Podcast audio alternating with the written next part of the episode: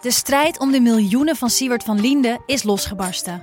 Zowel de staat als zijn stichting eisen de mondkapjeswinst terug.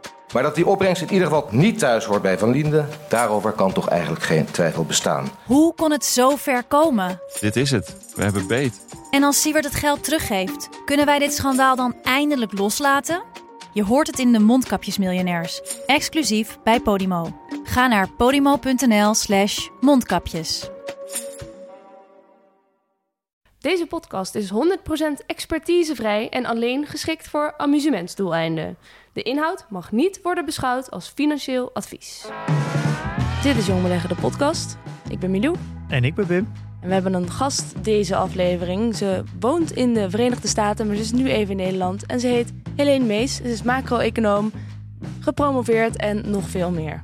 Ja, we gaan het hebben over de, sa- de samenhang tussen de economie en de beurs. Ja, en ze gaat voor ons duiden waarom de beurs al 20 jaar aan het stijgen is. Ja, en waarom er zoveel geld verdiend wordt op een iPhone. Precies. En eh nou ja, scheefgroei die daar ook een beetje mee gepaard gaat ondertussen. En het programma waar jij ook het gast in was. eh, Ja, en eh, de toppers van eh, 2022 volgens de community. Dus het wordt weer een volle. Laten we beginnen.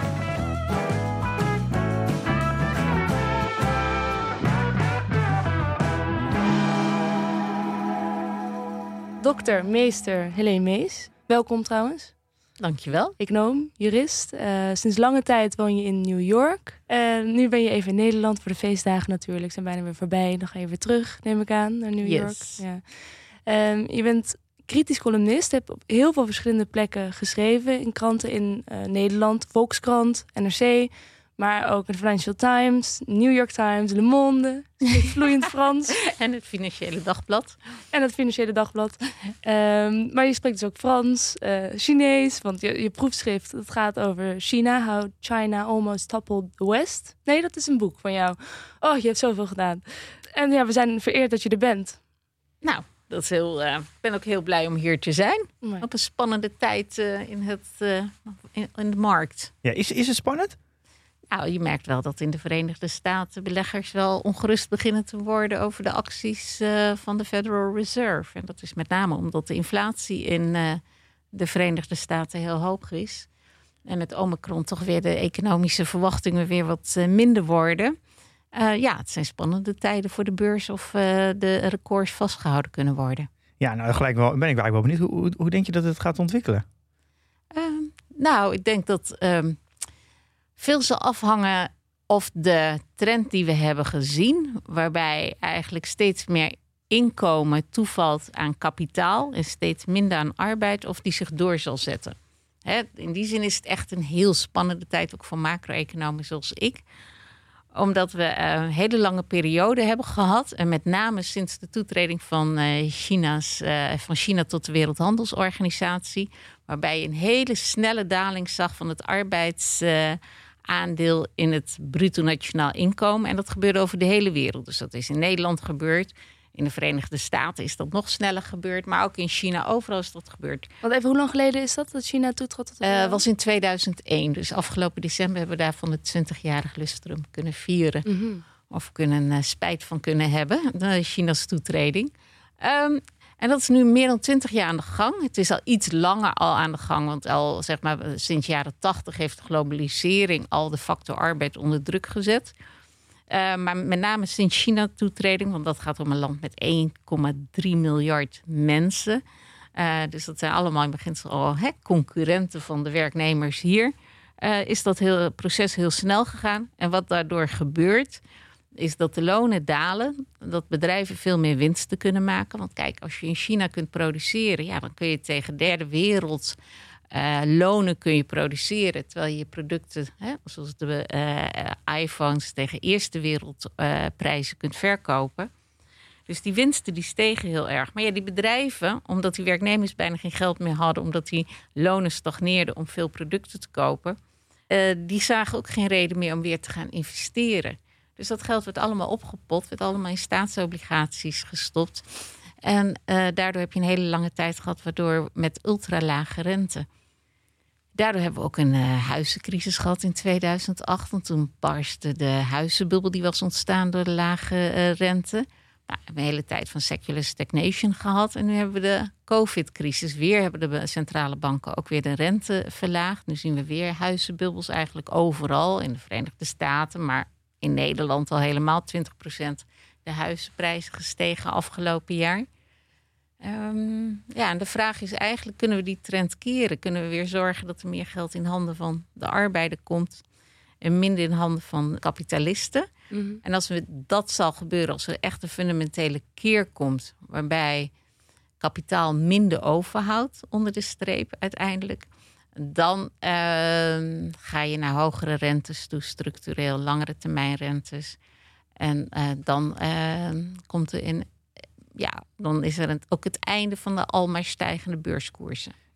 Oké, dus er is, wel, er is wel een verband tussen die twee. Alleen, eh, Absoluut. Dat is, dat is er natuurlijk. Alleen wat we nu zien is de, de wereld lijkt in brand te staan. eh, Bij wijze van het coronavirus, de economie die... Nou ja, maken we ons wel zorgen over. Kunnen bedrijven blijven bestaan? Eh, hoeveel miljarden moeten we er blijven inpompen? Hele hoge inflatie, eh, rente eh, heel laag.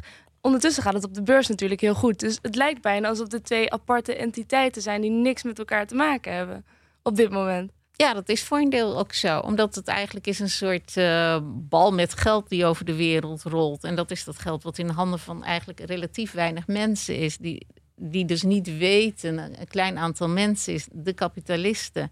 Die ook niet meer weten wat ze ermee moeten doen. Want het wordt niet aangewend voor reële investeringen. En dat hebben ze heel lang niet gedaan vanwege tekortschietende vraag. Nu zie je, we hebben veel meer vraag. En nu, nu eigenlijk is er een tekort aan aanbod. Dus misschien gaat er meer geïnvesteerd worden. Maar je ziet nu vooral dat er zoveel speculatieve winsten worden gemaakt. Dat mensen blijven investeren in de beurs. Met de gedachte van ja, die koersen die blijven stijgen. En nou is de, het spannende is vooral omdat vanwege de hoge inflatie, met name in de Verenigde Staten, de, ehm, ja, de centrale bank daar heeft aangekondigd dat ze verwachten dat ze de rente, nou, volgens mij drie keer zullen gaan verhogen dit jaar. Met of 25 dat- basispunten. ja, Drie drie, keer. keer. 25 basispunten. Ehm, nou, dan zou die uitkomen op ongeveer 1 Eh, en of de vraag is of dat nou het vertrouwen van eh, beleggers zozeer zal ondermijnen, omdat er uiteindelijk geld dan niet meer helemaal gratis is. Eh, en of dat een omkeer zal blijven. Maar, Maar ik zou denken dat dat kortstondig is als de trend zich doorzet van meer, meer geld in handen van minder mensen. Dan Ja, blijven maar- de beurskoersen Maar stijgen. dan gaat het over 1% op een tienjarige lening. Dat, dat, dat is waar we over praten, toch? De- ja, ik denk dat de tienjarigen die stijgen Of niet heel hard. Dat is wel iets hoger. 1% gaat over de Federal Reserve, eh, de policy rate, de beleidsrente. Die gaan ze verhogen. Dat is het enige waar ze echt op sturen.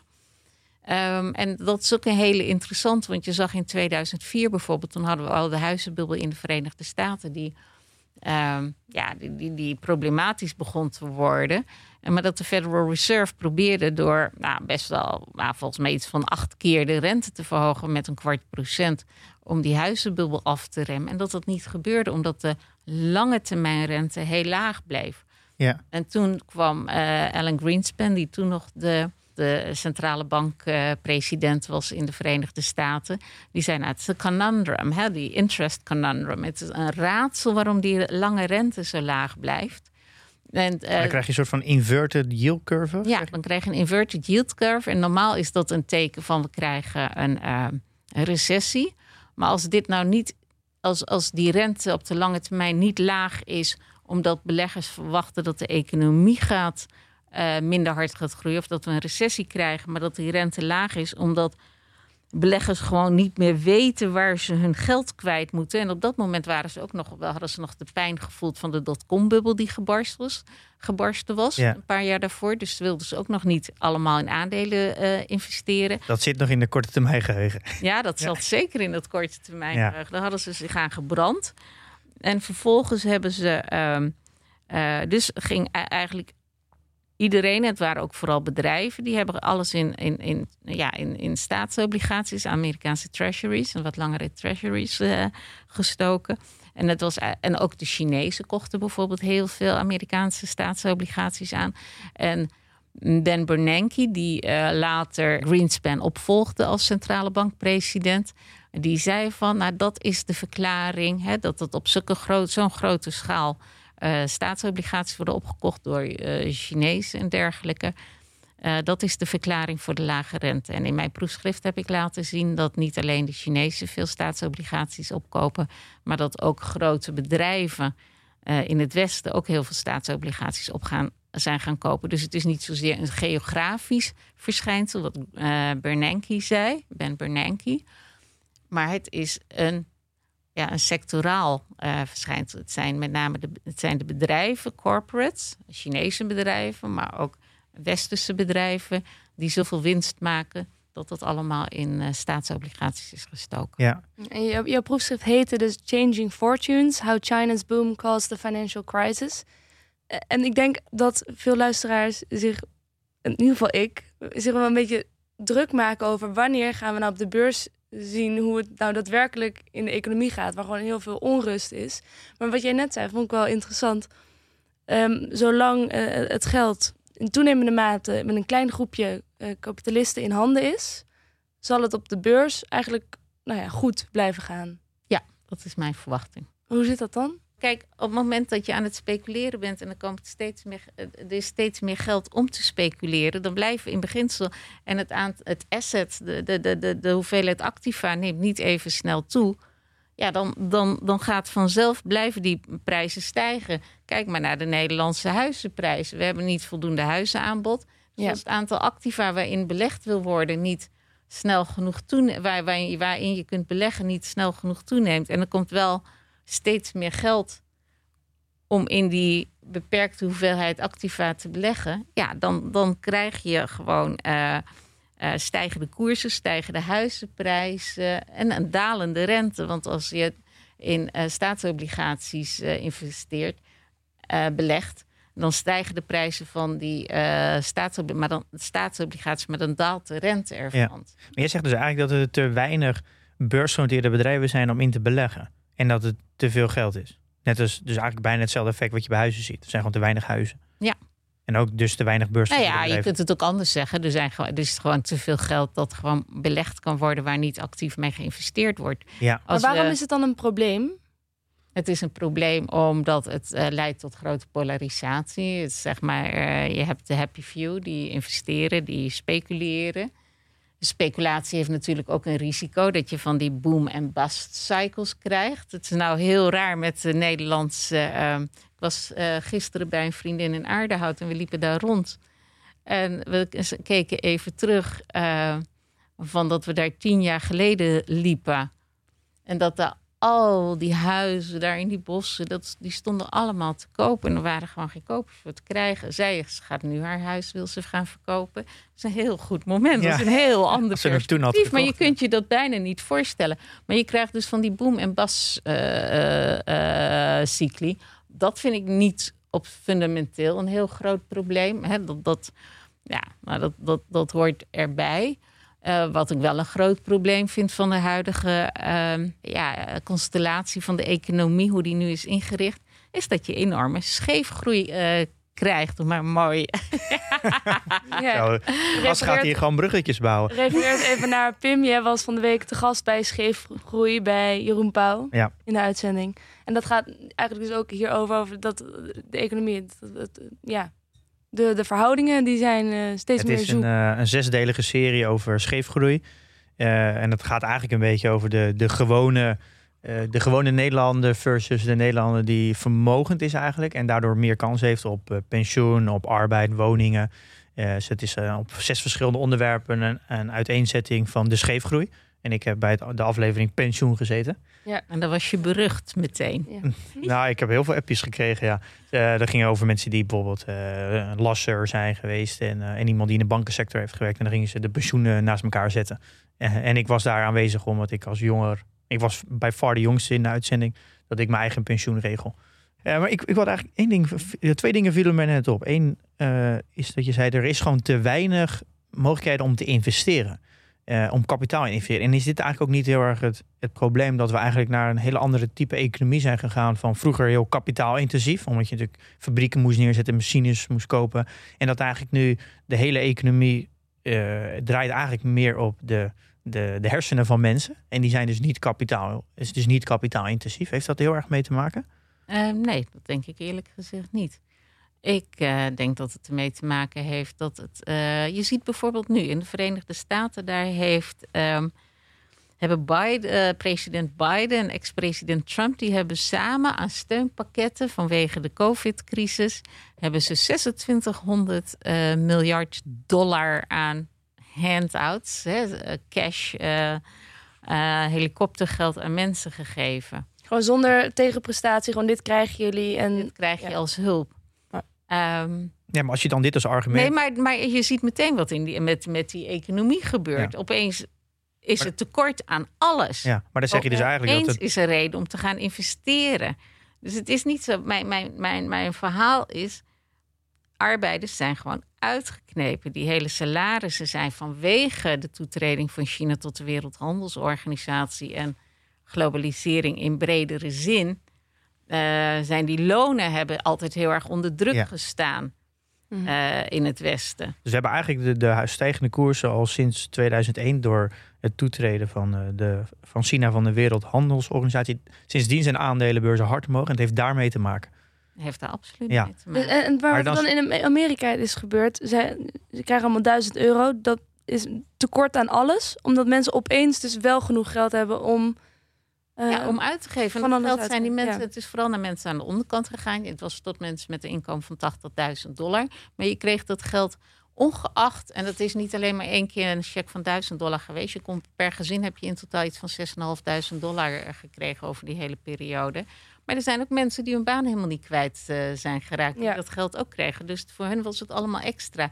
Maar vooral als je het gaf in mensen. En bovendien er kwamen ook heel veel. Um, uh, ja, hoge WW-uitkering. Dus mensen die ontslag namen. Die, die, voor mensen aan de onderkant was het gunstig om ontslagen te zijn vanwege COVID. Want dan kreeg je een hoger inkomen dan wanneer je gewoon aan het werk was. Ja, maar ik, ik we gaan nu, ik, we gaan nu even twee dingen door elkaar. Jij pakt nu weer, oh, weer naar het nu. Ik wil even terug naar die, naar die toetreding van sinds 2001. Want ik wil het hebben meer over die lange termijn trend. Want nu hebben we het constant over die, dat corona. En dat probleem was er al eerder. Dus dit corona kan naar mijn idee niet nee, maar je het ziet, probleem zijn. Corona is het Nee, maar die geeft voorlopig wel aan dat als je mensen meer geld in handen geeft, daarom vertelde ik het. Uh, als je meer mensen meer geld in handen geeft, dan stijgt de vraag. En dan zien opeens bedrijven dat ze overal tekort aan hebben. En dus moeten ze gaan investeren. Ja, wat toch juist goed is. Dat is goed. Dus dan komen er weer harde investeringen. Jij zegt nee, ze investeren niet omdat we, nu is alles gaat met hersenen. Uh, en dat kan wel een stukje van de verklaring zijn. Maar een heel groot deel is gewoon omdat de arbeider uitgeknepen is. En dus geen, geen, uh, ja, purchasing, geen koopkracht had. Is niet voldoende koopkracht had om die economie goed op ja, te houden. Ik heb wel inderdaad een grafiek gezien sinds 2000. Is inderdaad de lijn losgelaten tussen volgens mij de, de groei van de economie en de stijging van lonen. Dat is eigenlijk een beetje, heeft te maken met het. Ja, is al iets eerder gebeurd, maar het is heel snel gegaan sinds. Normaal had je een economie waarbij als de arbeidsproductiviteit steeg, dat de lonen net zoveel zouden stijgen. Maar omdat uh, we nu een overschot aan arbeid hebben gehad, uh, is er een ontkoppeling gekomen. Dus dan worden de arbeiders steeds productiever, maar ze krijgen niet steeds meer betaald. Ja. Dus, en wie strijken die uh, de overwinsten op? Dat zijn de kapitalisten, dat zijn de eigenaren van bedrijven, de beleggers. Ja, en die hebben dus heel veel geld en die moeten dat weer uiteindelijk weer beleggen. Kwijt. als, Als, als, niemand, als er geen, geen, geen, geen effectieve vraag is naar producten, naar diensten, omdat de, hè, de arbeiders uitgeknepen worden, omdat hun salarissen heel laag blijven onder druk van de Chinese toetreding. Ja, dan, dan, dan heb je geen andere keuze dan aanvankelijk. Hè. Net in 2000 en na 2001 werd het allemaal, gingen bedrijven hun overwinsten in staatsobligaties uh, beleggen. En eigenlijk pas sinds uh, de grote financiële crisis uh, zijn aandelen heel erg aantrekkelijk geworden. En die zijn sinds 2012, denk ik, enorm aan het stijgen. Ja, en het is eigenlijk bijna een uitholling van de, de koopkracht van, van eigenlijk werknemers. De, de, de, de, ja, de oorzaak is de scheefgroei tussen het inkomen van werknemers en de winstdeel. Ja. Het, het uh, arbeidsdeel van het bruto nationaal inkomen en het uh, winstdeel van het. Ja, ik had, ik had ook een, een stuk gelezen dat als uh, McDonald's en, en Starbucks en al die restaurantketen hadden ze onderzocht, als je die winsten gelijkmatig de winsten die zijn gestegen, als ze dat ook mee hadden, de lonen hadden meegestegen, dan had dus elke werknemer bij McDonald's 4000 euro meer per jaar verdiend. En bij Starbucks 6000. En bij bedrijven als Home Depot en Costco zelfs 18.000 euro meer verdiend per jaar. Als, als het mee was gestegen. Dus dat is eigenlijk precies het verschil wat je, wat Ja. je vertelt. Absoluut. Maar dan is natuurlijk gelijk de volgende vraag. Om, de, om, de, om dus te zorgen dat, het, dat, dat de beurzen blijven stijgen, moeten we eigenlijk ervoor zorgen dat er meer geld, meer koopkracht komt bij de burgers. Nee, juist niet. Juist niet. Nee, als je wil dat het blijft stijgen, moet je zorgen dat er steeds meer geld in handen van weinig mensen komen Ja. die het allemaal beleggen. Omdat die dan blijven beleggen. Ja, omdat, ja. Ja. oké. Maar oké. Dus ja. eigenlijk pleit je voor een beurscrash. Indirect. Ik ben voor een herverdeling tussen arbeid en kapitaal. Ja. Dat eh, ongeacht wat de oorzaak is. Ik geloof dat ook wel een deel de digitalisering, hè, de, de opkomst van Silicon Valley en andere grote eh, techbedrijven heeft er ook wel mee te maken. Die opeens heel veel ongerealiseerd winst. Opeens een Facebook. Daar, daar staat de winst ook niet in verhouding tot het aantal werknemers dat daar is. Ehm, maar even ongeacht wat de oorzaak is van de scheefgroei tussen arbeid en kapitaal. Het is wel heel belangrijk. De oplossing is dat het gelijk getrokken wordt. Ja. Als je Ja. een economie wil die, zich, die, die groeit zoals die dat in de jaren 60, 70 deed. Dan heb je gewoon nodig dat, je, eh, dat, dat, dat- ja, dat de grote laag van de bevolking voldoende koopkracht hebben. Want kan je, kan je eigenlijk bijna ook zeggen dat de beurzen nu ook heel erg juist gedragen worden doordat er een, gewoon te veel monopolievorming is? Nou, dat zou eh, voor een deel, maar dat zou dan ook weer, hè, als er veel monopolievorming is, ook dat zou weer een marktmacht. Kan ook een verklaring zijn waarom een hele hoge winst, overwinsten worden gemaakt. Waarom dus veel geld in handen van weinig mensen terechtkomt. Ja. En waardoor weer de beurzen stijgen. Je zou toch wel kunnen zeggen dat de grote vijf eh, techjongens, dat daar echt gewoon monopolievorming in zit en dat, dat daar niet is ingegrepen. Dat daardoor eigenlijk de afgelopen tien jaar, die hebben eigenlijk gewoon met z'n vijven eigenlijk gewoon alle beurzen gedragen. Nou, wel voor een deel. Ja, dat heeft zeker. eh, dat, ik zeg niet dat is niet het enige. Maar dat heeft er ook mee te maken, zeker. Absoluut. En als het gaat over, je zegt over herverdeling, stel je dan ook voor dat het bijvoorbeeld een volledige nieuwe vorm van belasten van eh, inkomen? Ja, dat zeker. Dat is een hele belangrijke. Ehm, kijk, want weet je wat ook het vervelende is? De winsten stegen heel erg, terwijl de lonen heel erg ehm, eh, ja, echt onder druk bleven staan ehm, en gestagneerd zijn. En wat ging de overheid doen hier in Nederland, maar ook in andere landen? Die ging eh, de belasting op winsten verlagen. Dus die winsten stegen heel erg. En over die winsten hoefde ook nog veel minder belasting te worden betaald. Terwijl de werknemers kregen minder loon in handen. En over dat wat ze wel kregen, moesten ze ook nog eens meer belasting gaan betalen. Dat is ook al een verklaring van een, een van de verklaringen van de scheefgroei. Nou, dat is al he- heel belangrijk dat dat gaat veranderen. Dus je zou meer belasting op winst moeten hebben. Biden heeft voorgesteld om de winst te verhogen tot 28 procent. Dan gaat het niet zo goed met de agenda van eh, president Biden in Amerika, wat erg jammer is.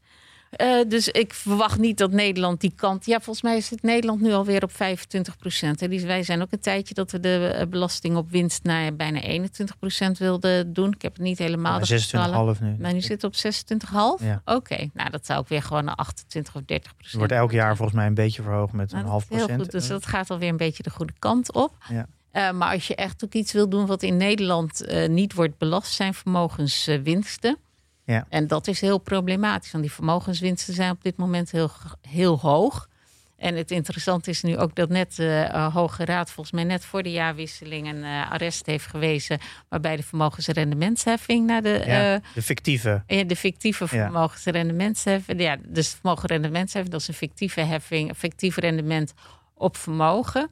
En dat is naar de prullenban, eh, prullenbak verwezen, dat het ongrondwettelijk zou zijn. Ja, want wat is fictief? Fictief is dat wordt aangenomen dat je 4% rendement maakt over jouw vermogen. Ja, oké. Maar als jij dat vermogen in, eh, eh, op een spaarbankboekje zet, nou, dan moet je tegenwoordig juist geld bijleggen. Ja. Dat was ook die rechtszaak. Er was een man die had 9, ton op een spaarrekening staan en die moest 24.000 euro betalen. En die heeft een rechtszaak aangespannen en die zegt: Ja, ik ga 24.000 moet ik betalen, maar ik heb, eh, ik heb 0,5 moeten betalen over mijn eh, spaargeld. Dus ik ga niet, niet betalen om. eh, ik heb geen winst gemaakt. Ik heb die 4% niet gemaakt. En jullie Ja, kunnen me niet dwingen om risico's te nemen om te gaan beleggen. En dat is dan tegen de rechten van de mens. En daardoor heeft hij die rechtszaak gewonnen. En dat is, heeft een president ge- geschapen eigenlijk om omdat het voor alle Nederlanders Ja, geldt. gaat, ja, nee, dan gaat de hele. De Ja. Anderen hoeven nu geen. eh, Maar dit kan zomaar. kijk- Hoe kijk jij er dan naar? Nou ja, kijk, die hele vermogensrendementsheffing zoals we die kennen met een fictief rendement, dat is gewoon een onding. Je moet uitgaan van het reële eh, eh, rendement. Eh, en het- het- het- kijk, destijds konden we, toen het eh, belastingplan werd geïntroduceerd in 2000, konden we nog helemaal niet voorstellen dat je negatieve rente zou hebben. Ja. Maar ja, nu leven we al heel lang met rente die of heel laag is of Ja. negatief is. In ieder geval lager dan het fictieve rendement dat je geacht wordt te maken van Ja. 4%. Dus Maar dat dit is wel echt oneerlijk. Een, een olifant in de Kamer, in de politiek. Want dit wisten ze al heel lang. Eh, dit gaat waarschijnlijk, eh, het huidige kabinet kan zomaar 30 miljard kosten. Ja, als ze terug Dus dit- moeten gaan betalen over. Ja, dit kan, maar dit kan zomaar zijn dat het kabinet gaat vallen. Want 30 miljard is niet een, een, een foutje. Nee, maar de andere kant is, is wel heel mooi nu om een, goede gelegenheid om het helemaal anders te gaan doen. Ja. En dus gewoon een reële vermogenswinsten te gaan belasten. We zijn eigenlijk de enige land in de wereld die dat niet doen. Hè? Nou, in, in ieder geval het enige beschaafde land eh, dat het niet doet. Ja. er Een zullen mooi wel land een paar, Ja. er zullen echt wel een paar bananenrepublieken zijn. eh, ik zal Ja. geen namen noemen, om, waar het eh, misschien ook zo is. Maar Nederland is het enige beschaafde land waar vermogenswinsten niet belast worden. Ja. En je zou gewoon eh, vermogenswinst dat je maakt op, die je maakt op huizen, Ja. op je beleggingen, op je bitcoins. Dat moet allemaal belast Ja, worden. bitcoins en, en, en aandelen zijn natuurlijk vrij makkelijk, want die hebben gewoon altijd een actuele waarde. Huizen is natuurlijk wat meer uitdagender en huurinkomsten natuurlijk, maar het is natuurlijk niet onmogelijk. Ik denk ook dat het, ik ben ook 100% voor gewoon niet al die boxen en zo, doe het gewoon heel simpel. Alle vormen van inkomen, of nou geld dat je erft, of het werk is, of dat het uit eh, vermogen komt, alles gelijk belasten. Gewoon er totaal geen incentive geven om, om het geld naar één bepaalde manier te verplaatsen. Nee. Nou ja, weet je, zo'n boxensysteem, maar je kunt nog wel arbeidsinkomen. ehm, en want dan, eh, ar- ja, nou, dat, dat, eh, eh, Bas Jacobs heeft een eh, hoogleraar aan de Erasmus Universiteit, heeft een heel mooi plan, artikel geschreven. eh, in de economische statistische berichten maakte deel van een veel groter plan voor een herziening van het Nederlandse belastingssysteem. En daarin stelt hij voor om ehm, een, eh, een, een, een, re- een vermogensrendementsheffing te maken, waar ook pensioenen onder vallen, waar ook ehm, eh, de eigen zaak, voor zover die niet VPB, eh, onder de VPB valt, daarin te brengen. En met name ook alle vermogenswinsten die je maakt, en dat allemaal tegen een tarief van volgens mij 30 of 35 procent te belasten. Dus één flat rate. En hij heeft uitgerekend dat als je dat doet, brengt dat voldoende op om eh, de tarieven in alle schijven van de inkomstenbelasting, loon- en inkomstenbelasting, met 7 of 8 procent te verlagen. Kijk, ja. En dan moet je je voorstellen, dan gaan we naar een toptarief in de inkomstenbelasting van 44 procent. We hebben in Nederland een enorm tekort aan arbeid. Ja. En dan wordt het, eh, eh, zeg maar, het tweede tarief gaat dan naar 27 procent. Dat gaat een enorm verschil Wordt maken. aantrekkelijk om te werken. veel aantrekkelijker Ja. om te gaan werken. En we hebben juist een tekort aan alles en toch- iedereen. Ik, ik snap het dus niet. Hè, dat ik betaal nu, nou, zeg even, simpel zeg 50% loonbelasting over mijn inkomen. En, en over mijn vermogen 1,2% Ja. netto. Ja, dan ga, eh, word ik niet echt gemotiveerd om elke ochtend mijn bed uit te komen. Al vind ik podcast maken echt heel leuk. Wordt niet, het is niet heel motiverend. En helemaal als je echt vermogend bent, ja, dan, het, ja, dan ga je toch heel snel leven van je vermogen. Want Ja, nou ja, en, en een heleboel professionals die eh, wel veel geld verdienen, bijvoorbeeld advocaten, eh, chirurg en dergelijke. Ja, die, die, die brengen hun inkomen allemaal onder in een BV. Eh, en, die maken zorgen dat ook dat dat allemaal als vermogen eh, wordt eh, gerealiseerd en niet als inkomen. Ja. Dus die ke- keren zichzelf een minimaal inkomen toe, ongeveer de hoogte van een glazenwasser. ja. En de rest. eh, Dus het laatste stuk is ook een eh, rechtszaak geweest met eh, alle partners van alle Zuid, eh Zuidas-kantoren. Die dat natuurlijk op die manier doen. Ja, er was volgens mij één iemand die zei: ja, het is toch een looncontract. Ja, ik ben eigenlijk Ja. werknemer, maar ze worden gezien. Weten we daar al van wat de uitslag Ja, de uitslag is hij heeft verloren. Eh, dus hij wordt wel aangemerkt als ondernemer. Hij gaat dan wel in hoger beroep. Hm. Dus, eh, dus de Zuidas, die komt met... eh, Even opgelucht ademhalen. ja, die kan even Nee, ademhalen. maar en dat is ook het lastig, want Jeroen Pauw presenteert dan scheefgroei. Maar en die gaat dan, ja, die, die, die, dat, het is een belangrijk thema. En hij klaagt dan ook van hoe kan dat nou, die scheefgroei? Maar ja, eh, Jeroen Pauw heeft ook een BV. Daar heeft ook stort allemaal hij ook al zijn eigen, stort Ja. hij ook al zijn eigen inkomen in. En betaalt hij dus ook vrijwel geen belasting over. Ja, want ja, hij hij zit natuurlijk bij de publieke omroep, maar hij verdient veel meer omdat hij een eigen Daarom, tussen en dus- als productiemaatschappij. Ja. Ja. Ja. Doet, doet er zelf ook heel erg aan zijn mee. BV wordt gewoon ingehuurd. Dus. Ja, ja, ja. Even, heel iets anders over, eh, over inflatie. Ehm, kan, je, kan je eens uitleggen hoe, hoe werkt inflatie nou en hoe wordt het berekend? Ik moet zeggen, ik ben zelf wat sceptisch over hoe inflatie. Maar ik ben benieuwd wat jij ervan vindt. Oh, wauw. Even, even de techniek ervan. Er, moet, moet eigenlijk even iemand van het CBS, die daar Centraal Bureau voor de Statistiek, die daar even toelichting op geeft. Maar je gaat uit van een mandje van goederen en diensten, wat dat mensen gebruiken.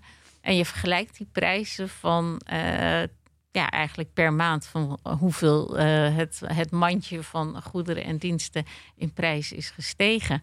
En dan kan er heel veel discussies zijn over van, want het, hè, je gaat uit van een soort gemiddeld mandje wat iemand consumeert. Eh, en, en dat verschilt natuurlijk heel erg. eh, als je bijvoorbeeld geen, eh, wat is nou heel duur geworden? Benzine. Benzine. Als je geen auto geen auto rijdt en je fiets. Maar dat is alles. dus wat mij dus heel erg stoort aan eh, de inflatiebericht. Het gaat alleen maar over inflatie, maar er is niemand die uitlegt wat is nou de weging in die inflatieberekening. Ik heb bijvoorbeeld een keer stuk gelezen dat het gaat over tweedehands tv's bijvoorbeeld die ze meenemen in plaats van nieuwe tv's. Dat ik echt denk, wat is dat voor raar iets? Eh, stroomprijzen die tellen, die tellen weer voor eh, alles met energie weer voor 8% mee. Eh, maar woningen zelf weer, weer niet. Ze zijn, Nee, maar de huurwaarde van de woning. ja, ze zijn er dus allemaal. Maar dit is nogal belangrijk. Maar de woning zelf is namelijk ook, ja, dat is een beleggingsproduct. Dus je, ehm, En tweedehands auto's stellen heel zwaar mee. Eh, ja, dat was in de, is in de Verenigde Staten. Ja, maar dat, dat als je geen auto rijdt, heeft het geen effect. Nee, daarom. Maar dat is even wat in de Verenigde Staten. eh, dat, ik, ik denk dat, dat je daar. Het is niet zo gek dat tweedehands auto's meetellen.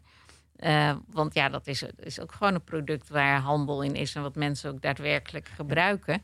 Het, het, het, het, waarom dat er nu zo uitspringt, is omdat in de Verenigde Staten eh, een heel belangrijk deel van de inflatie verklaard wordt door de hele grote stijging van de prijs van tweedehands auto's. Ja, die telt voor wat, 28% mee, dacht ik in de inflatie. Ja, maar dat is niet dat het altijd zo. Maar ja, het, verklaart de inflatie. Het, is niet, het maakt niet van het mandje. We gaan er niet vanuit dat iemand 28% van zijn inkomen aan een auto uitgeeft.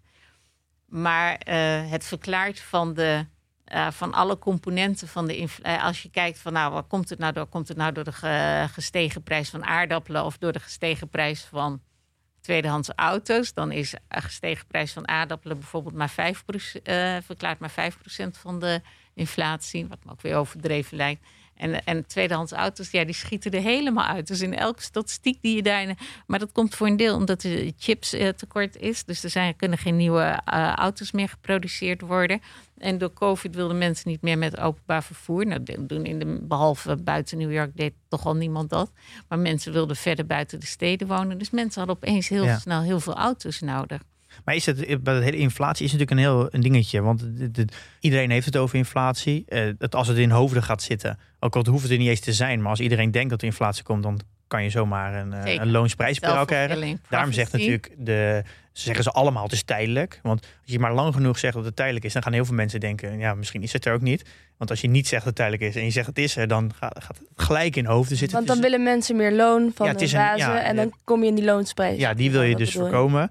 Eh, maar de, niemand weet echt wat inflatie echt is. Ja, iedereen weet dat het, dat je daardoor het dat het leven duurder wordt. Maar ik, ik Ja, durf ik bijna wel. twijfelde er heel hard over of er wel echt inflatie Nou, was. Maar ik, ik- begin het nu een beetje te merken. Nou, ik Laatst durf- ging het eh, kropje sla bij eh, de Albert Heijn. eh, eh, ging met 10 cent omhoog. Ja, oh, de kropsla. Ja. De Albert Heijn. Ja, geen ijsbergsla. Dat is altijd 1 euro. Nou, ik durf wel te zeggen dat, dat, dat als je dat voor heel veel mensen, als je misschien wat minimalistisch bent en je, le- je leeft, geeft vooral je geld uit aan technologie, eh, dus hardware en software, dat je eigenlijk misschien wel een, een heel lang heeft, hebt geleefd in een deflataire omgeving. Deflatoire, ja. Deflatoire, ja. Maar zeker. eh, maar ook, ook als je van gimpen houdt en zo. was een hele lange tijd. Want opeens konden die gimpen allemaal in China worden geproduceerd tegen een, voor een habbekrats. En al onze es, express, eh, espresso-apparaten. Alles werd. Hè, je hebt een hele lange tijd gehad waarbij de inflatie heel laag of bijna afwezig was. Eh, en zelfs na de eh, grote financiële crisis van 2008, echt een tijd lang dat ze bang waren voor deflatie. Moet je eens kijken, als je bang bent voor een inflatoire spiraal, dan eh, moet je kijken wat er gebeurt als er een deflatoire druk komt. Want dan gaan mensen allemaal zitten wachten totdat de prijzen nog verder gedaald zijn. En dan geven ze helemaal niks meer uit, waardoor Ja. de prijzen weer sneller dalen. Ja. En Waardoor ze, Ja. en dan, daar- dat is ook een heel groot risico. Dus daar zijn we bang voor geweest. En nu heb je eigenlijk voor het eerst dat er een tekort is aan alles. En Ja. dat de prijzen weer omhoog gaan. En ehm, ik denk dat als je kijkt naar de jaren 70, 80, toen was de eh, inflatie nog veel hoger. Ja, toen hadden we gewoon waren hypotheken van 12% rente. Dat kun je Ja. helemaal niet meer voorstellen nu. Nu Nee, kun je je huis financieren tegen 1% hier in Europa. maar is, de- is de afstand tussen de rente en de inflatie nu, is, dat, is het überhaupt ooit zo groot geweest als nu?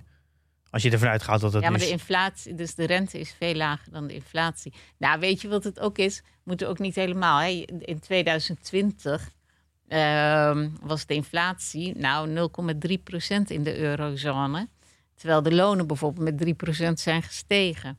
Dus mensen die nu zeggen: Oh, nou moet ik eh, eh, volgend jaar een hele forse loonsverhoging krijgen omdat ik eh, nu in 2021 eh, zijn, is mijn loon minder gestegen dan de inflatie was. Dus ben ik er reëel op achteruit gegaan. Die moet dan wel even bedenken. Ja, maar in 2020 ben ik er reëel meer op vooruit Ja. gegaan dan ik verwacht had. Dus als die prijzen weer stabiliseren. Ehm, normaal verwacht je dat er ehm, een redelijk verband is tussen de inflatie. Maar ja, hier, de, hier is gewoon die, die, die COVID-pandemie is ook gewoon, is, is gewoon een hele sudden shock geweest. Ja. Dus de vergelijkingsbasis systeem. klopt natuurlijk ook helemaal niks van. Nee, dus ik heb er niet helemaal naar gekeken, hoe naar de verhouding tussen.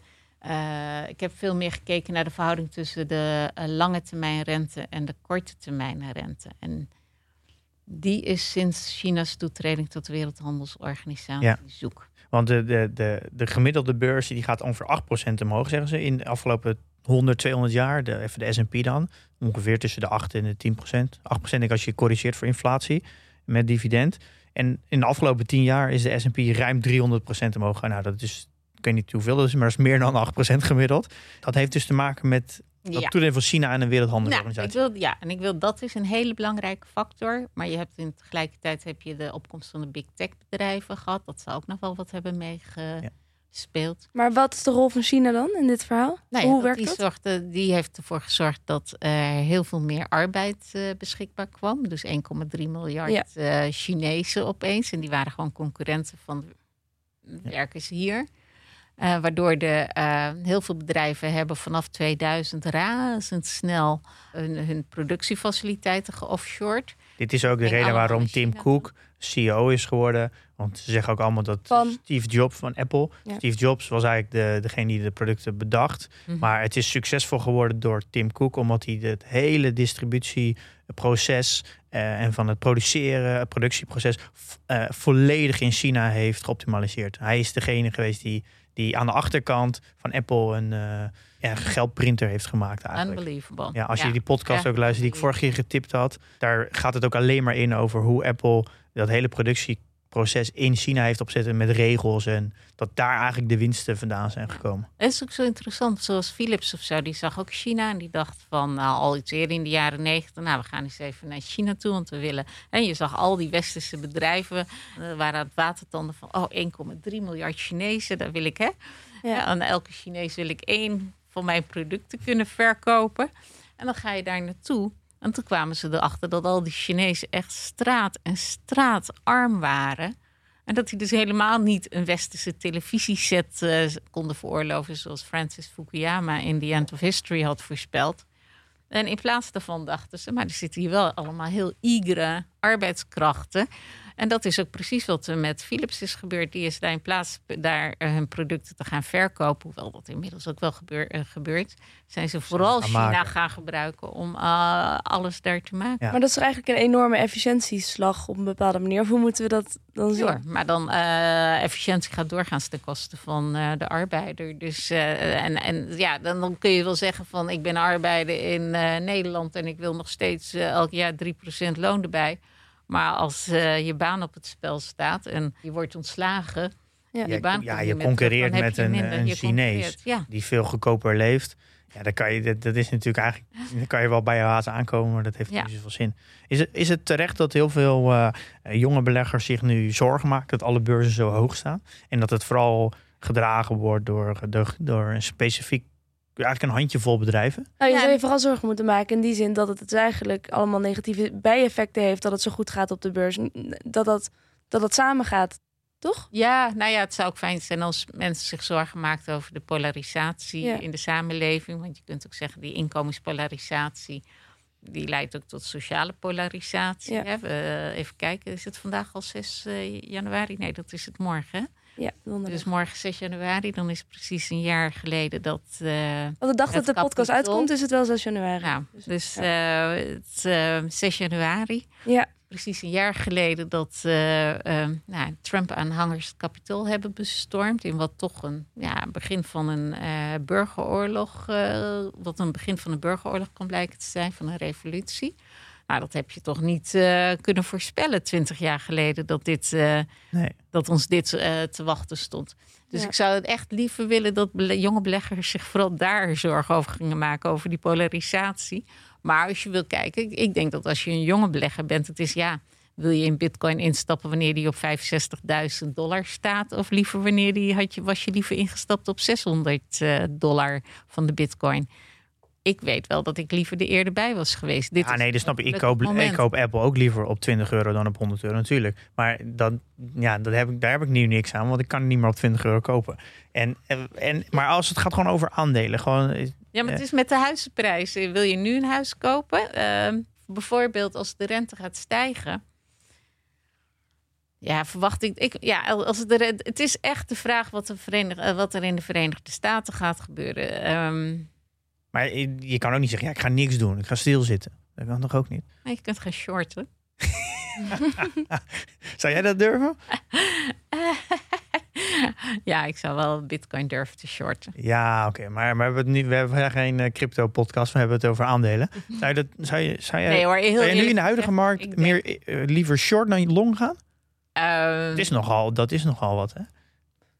Want short gaan, dat is dus speculeren op dat de prijs naar beneden Ja, dus gaat heb je, van een, je kan een oneindig verlies hebben als je met short gaat. ja, maar je, nou ja, dan moet je gewoon beperken hoeveel je short. Maar, maar als ik het zo hoor alleen, dan eh, gaat het voorlopig nog, blijft het goed gaan op de beurs. Ja, ik denk omdat op de langere termijn. Maar ik denk dat er wel rimpelingen komen. Dus dat zeg maar, het is wel even, er kunnen wel tijdelijk. Je kunt wel een soort. En je krijgt niet iets groots zoals de grote financiële crisis. Mhm. Maar je kunt wel een tijdelijke dip kunnen krijgen. Waarom denk je dat? Waar Nou, omdat in? de eh, Amerikaanse eh, centrale bank van plan is om de rente twee, drie keer te gaan verhogen dit jaar, drie keer, hebben ze gezegd. Ja. Eh, en dat zal toch betekenen dat een aantal beleggers toch er. Ja, het- op een gegeven moment kan, de, kan het vertrouwen even wegraken. En dan kan er weer een dip en een sell-off komen. En die kan echt best wel een half jaar of een jaar duren. En natuurlijk is het beter om te wachten tot hè, het beste to buy the dip. En dus daar verwacht ik wel wat onrust. Maar ik denk als je kijkt op de langere termijn, als je over tien jaar kijkt, dan denk ik dat de beurs nog weer eens flink hoger is dan waar die nu is. Ja, dus eigenlijk, we gaan gewoon meer bewegelijkheid krijgen dan vorig jaar. Ja, vorig jaar was het bijna geen bewegelijkheid. Eh, en omdat het gewoon onrustig was. was up. Ja. Eh, En ja. als we nou gaan kiezen dat we die vermogens eh, veel meer gaan belasten en dat we de, de boel wat rechter trekken. Nou, dat zal zeker voor de huizenprijs wel helpen. Dus dat, eh, daar gaan de huizenprijzen in Nederland zullen daar wel eh, eh, van gaan dalen. Ehm, wat een heel goede zaak zou zijn, want die, die, die huizenprijs ligt veel te hoog. Eh, dat zal wel helpen, maar dat is dan, betekent, dat betreft eigenlijk alleen maar Nederland. Dus ik denk niet dat wereldwijd daar de aandelenmarkt. eh, Wat je de laatste, eigenlijk sinds de laatste 20 jaar ook heel erg ziet, is eh, het, de, de, share, de share buyback programma's. En dus het inkopen van eigen aandelen, dat is onder bedrijven echt heel populair geworden. Volgens mij heeft Apple in de laatste 10 jaar voor 400 miljard aan eigen aandelen teruggekocht. Eh, wat vind je van die ontwikkeling? Wat voor effect Nou ja, heeft dat dat? Is precies, dat is nou precies het gevolg van het feit dat ze te veel winst maken en geen, echt helemaal niet weten wat ze met het geld Ja. aan moeten. En dan krijg je nog minder aandelen, dus aandelen stijgen, stijgen nog meer. Dus het- Hebben we een voorbeeld het van een bedrijf dat dit doet? En, dat Ja, zeg ik net. iedereen. Apple heeft 400 Oh, miljoen. sorry hoor, je moet niet zo kattig te doen. Veel vliegtuigmaatschappijen, iedereen heeft zijn. Ja, nee, ja, het- Apple heeft voor 400 miljard aan eigen aandelen ingekocht. Ja, maar ik bedoel meer wat uitgewerkt, want ze hebben gewoon geen idee wat ze met dat geld moeten is doen. er Behalve dat je het ook aan de werknemers kan geven, toch alleen? ja, dat zou veel beter zijn. Ja, dat is toch. Maar waarom doen ze dat niet uit zichzelf doen? Nou ja, Apple is wel een van de weinige bedrijven die al hun werknemers gewoon hebben doorbetaald tijdens de COVID-lockdown. dat is bijvoorbeeld in de Verenigde Staten heel ongewoon.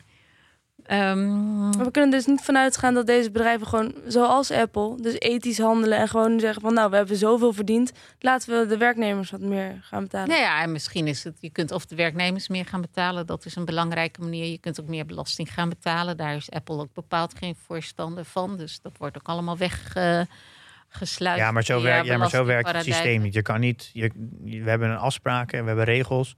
En je kan niet verwachten dat bedrijven die het goed doen dan extra gaan geven als er regels zijn. Zo werkt zo werk, zo nee, het zo werkt het niet over systeem niet. extra. Je kunt er wel vanuit gaan dat mensen niet gebruiken, eh, dat grote bedrijven niet uitgaan van eh, geen gebruik maken van eh, belastingparadijzen. Nee, daar ben, daar, dat ben ik, ja, dat ben ik volledig met je eens. Dat zijn de Iedereen regels. probeert ethisch te verantwoorden. Dus als ik nu naar iets van Nike zoek of zo, dan moet ik altijd naar reclame van allemaal dikke vrouwen kijken. Die, die dan Nike-kleding laten zien omdat dat nu eh, hè, sociaal verantwoord wordt geacht. Ja. Eh, terwijl ik denk, ja, pff, ik heb na het 34 mag ik gewoon. mag ik het gewoon Dus jij voelt je eigenlijk nu gediscrimineerd. Mag ik het gewoon eh geshowd. Ja, nee, vind ik niet erg. Eh, maar dus op die manier, als het hun geen geld kost, dan doen al die bedrijven allemaal heel sociaal verantwoordelijk.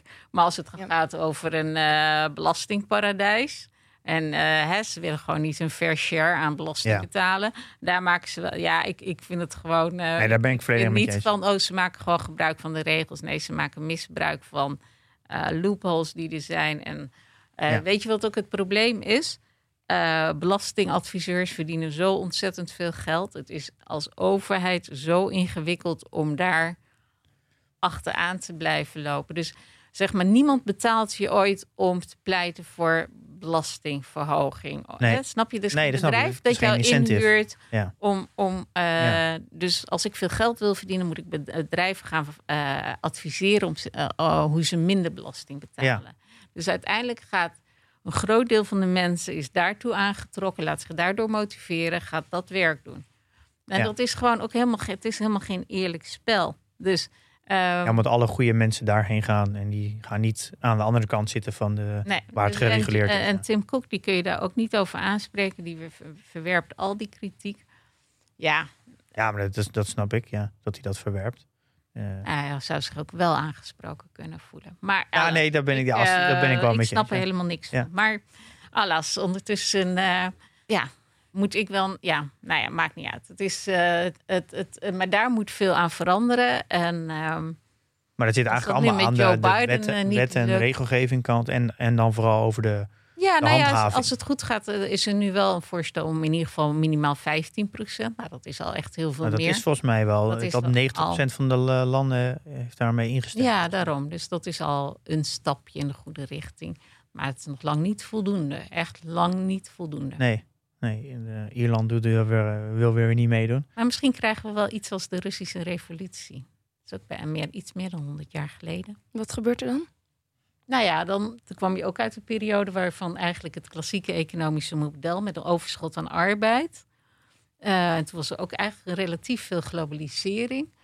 En eh, door de Russische revolutie is in het Westen eh, zijn de rechten van werknemers heel erg eh, verbeterd omdat in het Westen men bang waren dat er ook een soort arbeidersrevolte zou komen. En daar hebben ze gedacht van nou laten we Ja. maar toegeven aan arbeiders. Want we willen in ieder geval niet dat hier gebeurt wat daar is Ja, ja. gebeurd. En er speelden meer dingen mee. We hadden toen een Eerste Wereldoorlog, waardoor er weer opeens veel minder arbeidsaanbod was. Een heleboel mensenlevens zijn opgeofferd. We hebben toen de Spaanse griep gehad. Eh, deze COVID, eh, die, die, eh, dat eiste toen de Spaanse griep. die eiste toen iets tussen de 25 en 50 miljoen levens. Met COVID zijn we nog maar op 5 miljoen, terwijl de wereldbevolking veel groter is. Dus per saldo is dat, maakt dat nog niet veel verschil op het overschot aan arbeid. Eh, en toen, dus heel veel factoren speelden mij mee, maar ook zeker de Russische revolutie. Dat opeens in Amerika een eh, arbeiders veel meer zeggenschap kregen. En hier ook eigenlijk eh, in dat, op dat, vanaf dat moment is ook pensioenen zijn ontwikkeld hier in het Westen. Nog even een soort van iets positiever misschien eh, richting een afsluiting gaan. Is dat we hebben het vooral over de dingen die niet goed gaan. Als we even verder uitzoomen, misschien 20, 30, 40 jaar. Het gaat eigenlijk op zich best goed, toch? In welk opzicht? En waar nou gaat ja, het gewoon als eh, de voor eigenlijk elk individu is, is het volgens mij alleen maar beter gegaan. Maar of bedoel je al in, eh in Gewoon, zin eh, van, in- van, Gewoon in van de werk? brede zin. Gewoon in de brede zin. Als, als, wil gewoon als mens, als consument. kijken over naar de komende 20, 30, 40 jaar? Of wil je de afgelopen 20, 30, 40 jaar? Als we de, de, de trend van de afgelopen 30, 40 jaar kijken, is het, is er eigenlijk is het toch veel beter leven dan, dan, dan 30 jaar geleden, 40 jaar geleden. Nou, voor heel veel mensen is dat dus niet zo. Nee? Nee, ik denk dat voor veel mensen in de jaren 70, eh, voor- dat voor bredere lagen van de bevolking. Nee, mensen zijn rijker geworden. Hè? In Nederland ook. Het inkomen is omhoog gegaan.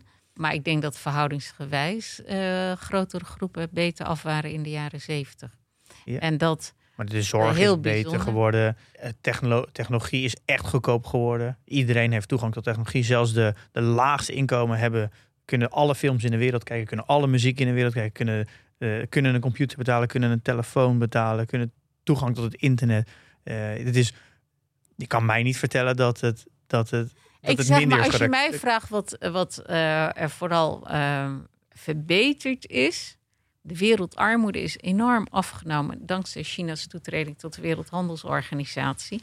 Eh, want in 1991 leefde nog twee derde van de Chinezen in eh, diepe armoede. Dus dat was 1 dollar per dag en dan wel tegen lokale prijs. Omdat je nou eenmaal met 1 dollar wat meer kon kopen in China in die tijd dan in Amerika. Van 1 dollar per dag.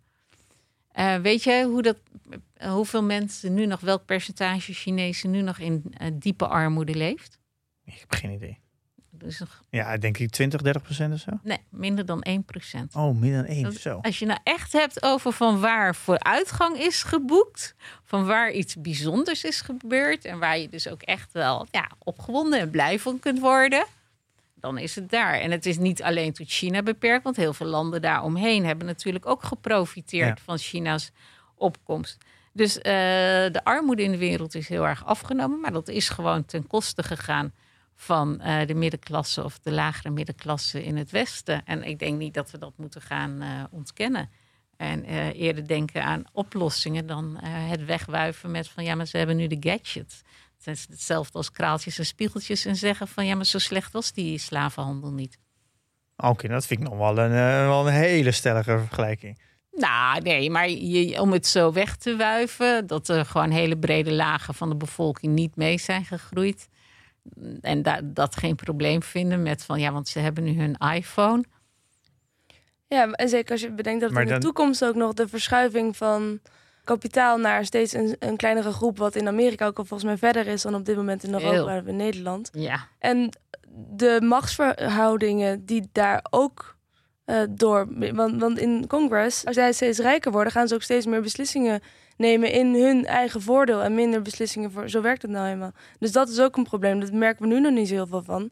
Maar als je maar dat niet in de gaten houdt. Amerika al heel veel van. De reden waarom eh, Biden bijvoorbeeld niet de winstbelasting kan verhogen, maar ook niet het eh, gewoon belastingen niet kan verhogen, is omdat zelfs de Democraten in het congres zo afhankelijk zijn van eh, campagnebijdragen van de meest welgestelden, dat die daar ook tegen protesteren. Het is gewoon echt, jongens, het is een puinhoop op deze manier. En dat wordt gewoon niet beter tenzij er een echte verandering eh, komt. Het ligt er een beetje ook hoe je natuurlijk het, definieert. Ik denk de, de toegang tot kansen eh, echt extreem vergroot is. En dat heeft, denk ik, eh, en dat, dat heeft, vind ik, en ook een, en heeft een, is misschien moeilijker meetbaar. Dat is niet echt meet in welvaart, maar ik vind de toegang tot kansen, een soort van optionality, is, is een extreme welvaart. En die is extreem vergroot. Als je wereldwijd kijkt, heb je zeker gelijk. Ja, nou, dankjewel.